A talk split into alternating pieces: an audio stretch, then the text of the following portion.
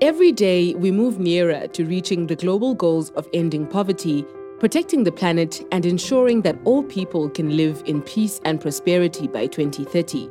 But how close are we really?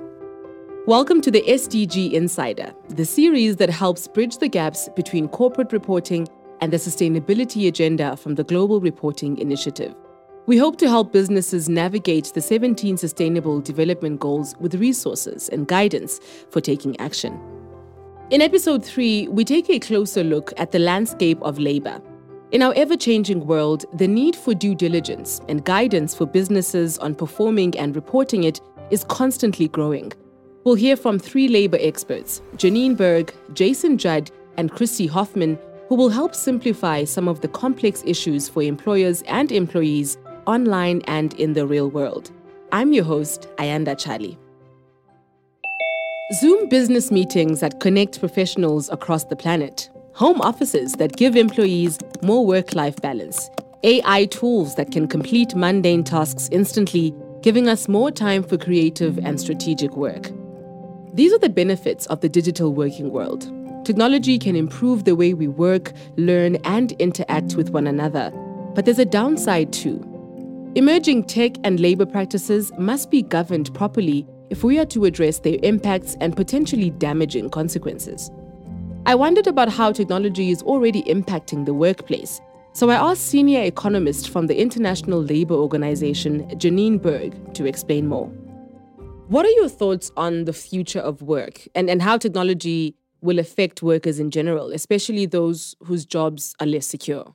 Technology is a tool and how technology as a tool affects workers really depends on the way it's designed, the way it's used, the way it's incorporated into the workplace. Um, so most of the discussion on technology and the future of work, you know, there's been this uh, incredible focus on, you know, possible, you know, job loss and and perhaps a future without work. I mean, that's that's usually the big discussion. But the bigger effect tends to be really about job quality. Um, and when you think about how technology affects affects workers, it's really about, you know, to what extent do workers have a say in the design of technology and in its implementation? Um, are they in a position where they can give feedback to management?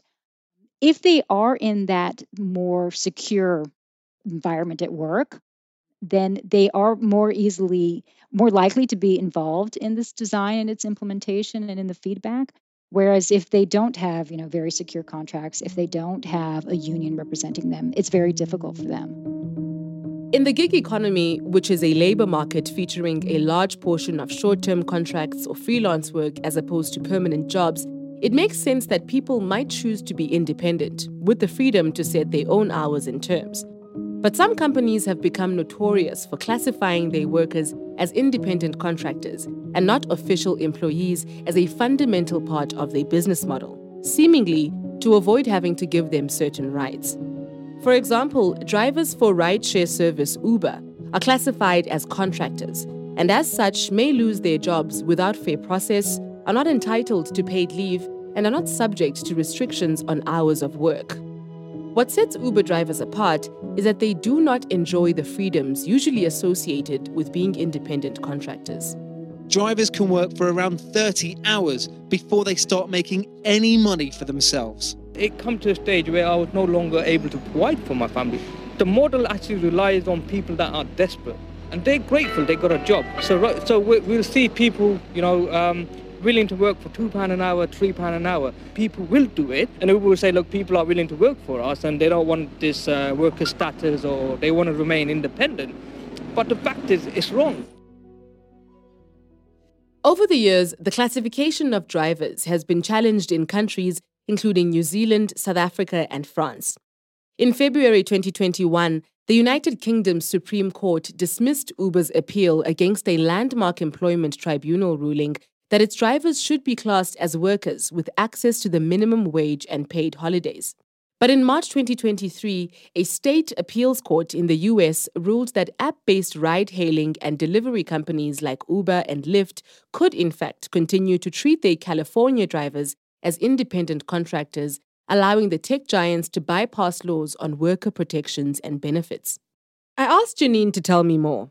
You have some workers that are on on fixed term contracts. Uh, now you've had the rise of gig workers. You have workers who um, might be self employed, but really actually in a dependent employment relationship. So you have all sorts of different uh, work arrangements. And the problem is that people don't have the same security depending on these employment relations. And they also don't have the same access to voice in the workplace, you know, if they're not being represented by a union. But more importantly, and this is a, you know a real fundamental problem, is that you have all of these uh, distinctions in what their rights and benefits are that are legally created. I mean, there's no reason why workers in different contractual arrangements uh, should have this, the different rights and benefits. Um, you know, these are these are very much legal constructs that that can be changed. And is the different treatment of platform workers a manifestation of discrimination? It, there's no reason why a platform worker has to be classified. Um, you know, and, and you see this actually in, in the court battles that we've been seeing. You have some jurisdictions that are saying, well, these people are actually employees because of you know these reasons, or some jurisdictions that are saying that, well, they're actually self-employed. But if you if you just think about it more as you know these are workers and they need some basic protections regardless of what their contract says, then they could all be on a, on a more favorable playing field. Now, whether that's a manifestation of discrimination, I mean, the problem is that what you're what you're seeing is that a lot of the workers who have who have turned to gig work, many of them are, are migrant workers. They're people who you know couldn't find other opportunities in the labor market, um, maybe lower skilled workers. And so what happens is that because it tends to be, you know, certain groups that tend to be in these jobs, they end up being discriminated upon because they're they're they're overrepresented in those jobs.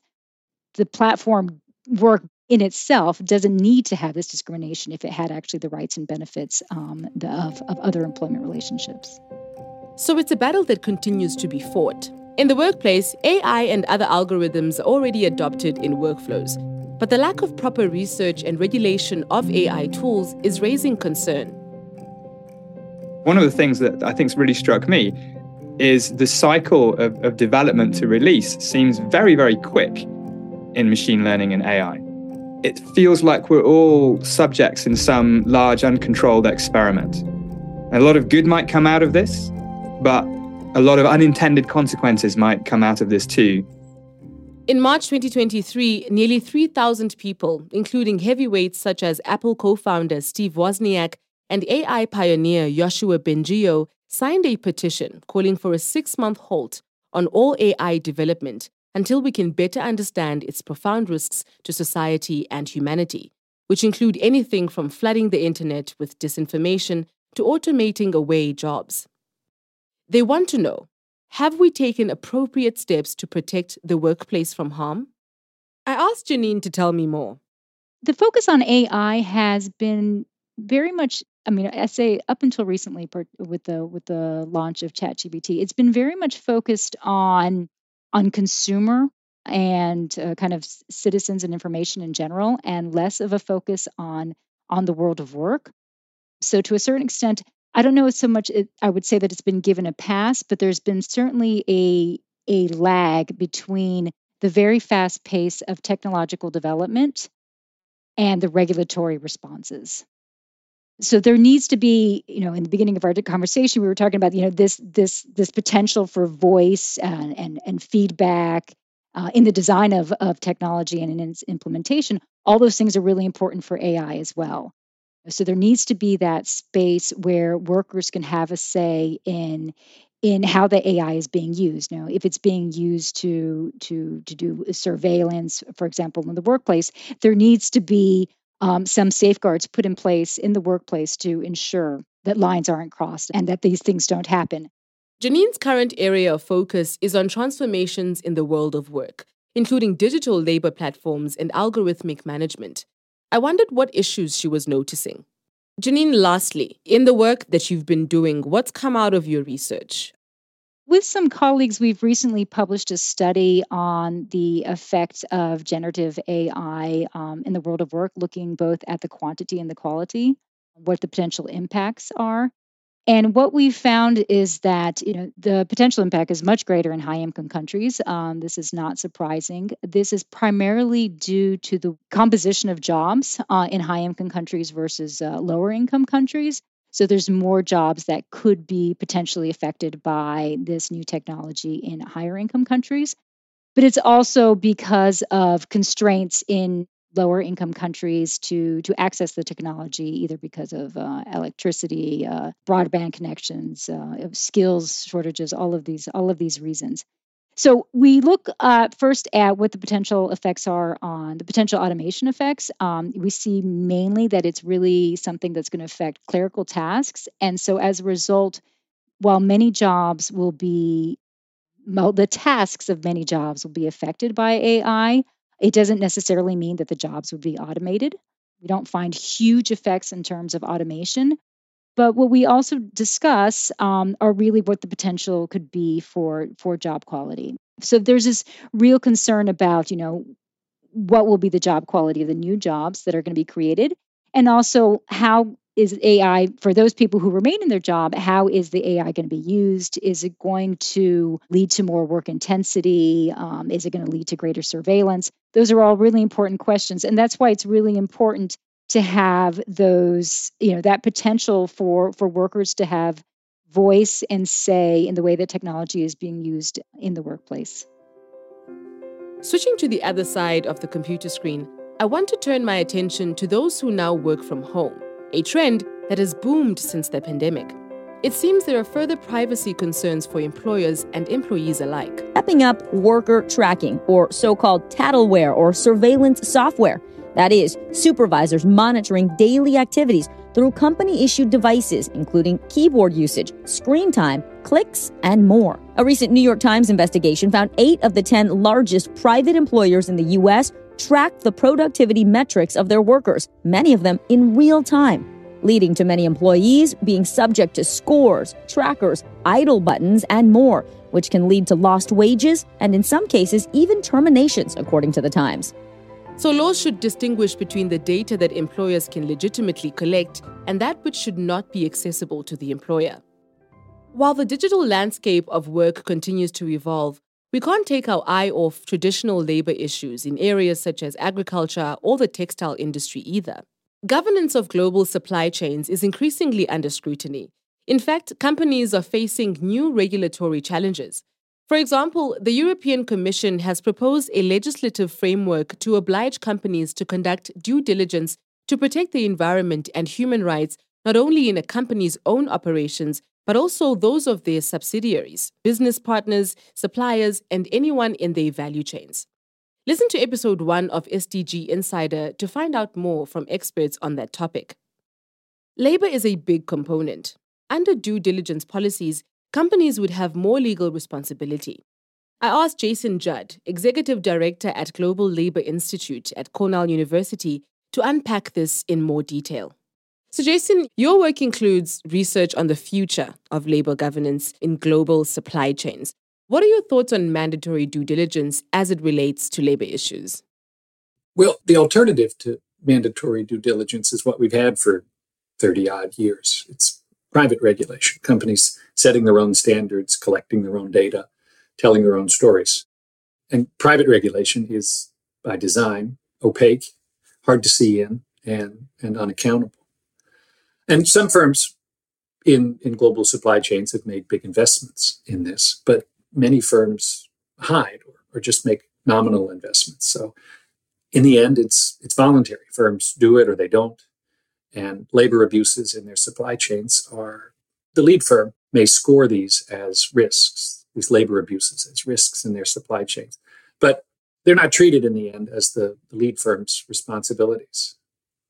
And there are some, you know, there are some modest checks on this. One of them, probably the most important, is collective bargaining. But there's by unions bargaining directly with the employer, but there's little of that still at the global level. So it's not a, it's not an effective check along most most supply chains. Think Uh, the apparel industry or or food.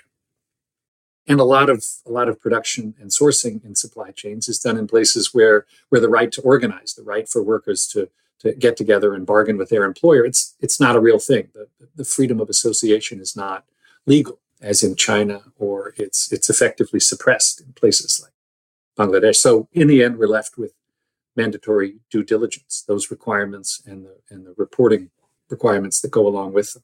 To us at, at Cornell, the shift to public regulation seems seems inevitable, overdue, and it's it's legal liability for those lead firms for the harms in their supply chain, things that are done by their by their suppliers, things that the lead firm should know about or, or does know about and should be preventing, should be fixing.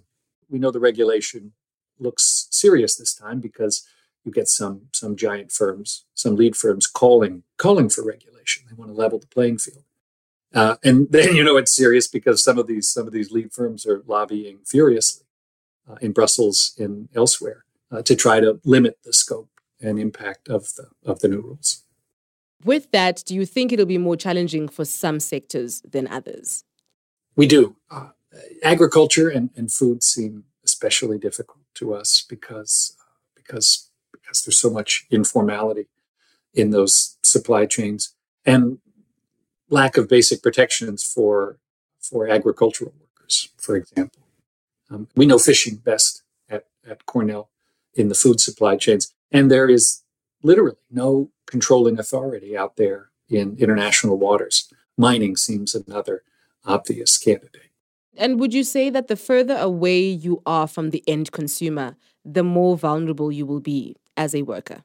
Yes. And commercial fishing is a, a good example of that. The further away the worker or the work the work is, the process is, the greater the risk. But that also elides two two important points. One is that great abuses can be happening next door.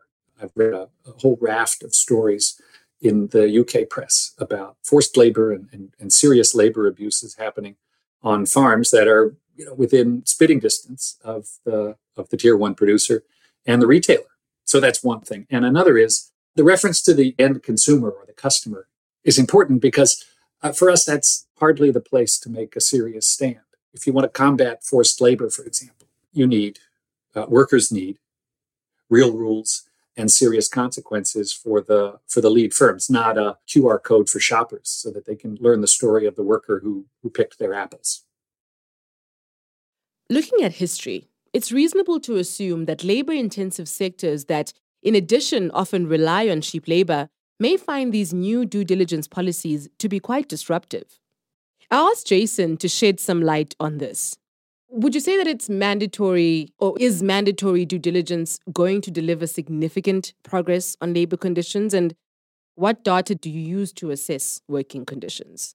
Well, it's it's hard because as I said at the top, private regulation, which which rules the roost, companies setting their own standards, taking their own measure of things, is what we've we've had for 30 years. So there's there's there's too little data available to us to research centers like ours and audits generate lots and lots of, of bad data. So for the lead firm, it's it's intelligence that they need, not simply yeses or nos, ones and zeros in an audit report. And getting high quality intelligence about what's happening uh, to workers uh, and what's the nature of work in the places they're buying is going to require bigger investments, not not smaller ones, and and better built partners. And importantly, for the for the lead firm, sourcing, people in charge of the, the decisions about price and uh, delivery, uh, production process, etc. The sourcing staff inside the firm have to be bound by the company's values, which presumably include regard for labor rights and significant improvements in working conditions. Or, or we just stop wondering why company X, uh, which talks about its its profound commitment to workers issue Y, why are they still buying from places and importantly paying prices that make it clear that they don't really care about that issue, that that is not a value the company holds dear? And that's down to sourcing choices. What are your thoughts or even recommendations for making due diligence work for all parties in this new landscape? One of the elements is it has to go all the way to the end, and that seems to be embedded in, in the legislation in the European Union, meaning not just not just a, a, look at what's happening in, in tier one where the product finally comes together, but all the steps along the way. But important too to keep the focus on the, the lead firm and not not just the, the upstream actors who are often just responding to market conditions. If the price that's on offer for their product is below the cost of production, then they may engage in, in bad practices. And we can blame the we can blame the supplier who's just trying to maintain a modest margin, or we can look at the lead firm and their their uh, their constant downward pressure on price. That's that's typically where the problem starts. And the the EU or or regulators anywhere can't bear the burden of all this sussing out supply chains to the end and, and policing all the practices. So the burden will have to fall on on firms. And one of the questions that that these regimes, these regulators, will have to ask is uh, why the firms are buying in these places and uh, what is it we expect the firm to know about its supply chain and how are they solving problems and if they're unable to solve problems why are they why are they still engaged in these places and the requirement in the legislation that the lead firms are not just reporting on their due diligence effort but in the end have some share of legal liability for harms done to workers that'll that'll that seems to me that'll change the the calculus inside the firms. And finally, Jason, can you tell me how you see the future of work developing in the next few years and what you think policymakers need to do to stay up to date in developing legislation that reflects this continually changing landscape? One thing they need to do is focus on these hard measures of outcomes. What's happening in workers' lives at the plant level, at the farm level, and in the aggregate in the supply chain of a lead firm. So measures of, of labor outcomes, that's crucial. And the second is one that's coming fast. It's climate breakdown. The focus for, for these lead firms has to be twofold, not just mitigation efforts, but also adaptation so that workers in Bangladesh making garments for H&M and others, for example, are not working in 40 degrees Celsius temperatures inside uh, with humidity at 60, 70, 80%, or wading through floodwaters and risking illness to get to work. That's going to be increasingly uh, an important part of due diligence. If all this seems like a lot for business leaders to think about, there is a place to start. I spoke to Christy Hoffman, General Secretary of the Uni Global Union. So, GRI has a number of labor related topic standards which will enable companies to publicly disclose their most significant impacts on workers and how they're managing those impacts. Christy, in a digital world where technology substitutes more and more employees, what is the role of unions?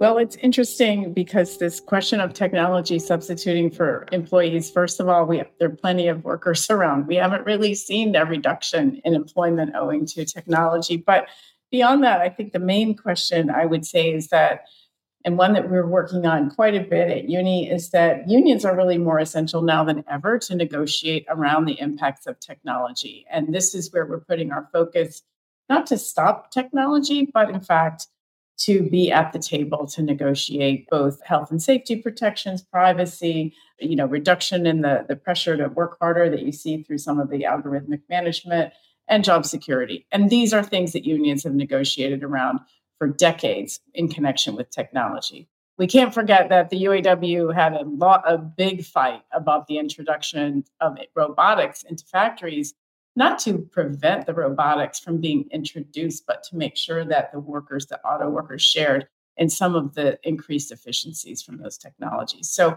that's where we, as service workers and more of the white collar workers who are more heavily affected now, that unions are really important in this discussion. How do you address the issue of different treatment of employees versus contractors and subcontractors? Contractors are a reality in many industries. And we at Uni, we represent many workers who are contractors, where cleaners, uh, security officers, call center workers. So our position is, you know, and of course, I would mention the Bangladesh Accord, which really affects the contractors of the big garment brands. The lead re- employer has the responsibility to make sure these workers, whoever employ them, whether it's the they are direct employees of the lead or or subs, that they have access to freedom of association, that they have access to decent work. And I think that's really the key question we're getting at today is around due diligence and the supply and the value chain and make sure that the peak employer, I'll call it, I'll use that word, the peak employer, the one that really has the the biggest um, economic stake, that they take responsibility. Now, what are the existing regulatory gaps to protect workers who are not considered, right, to be employees or who aren't full time? And how can regulations step up to address the current labor issues? Well, I think the erosion of the employment relationship is really one of the most damaging trends for workers over the past decade and even beyond that. I mean, legislators everywhere, that's a gap. We need to close that gap and make sure that we end this bogus self employment.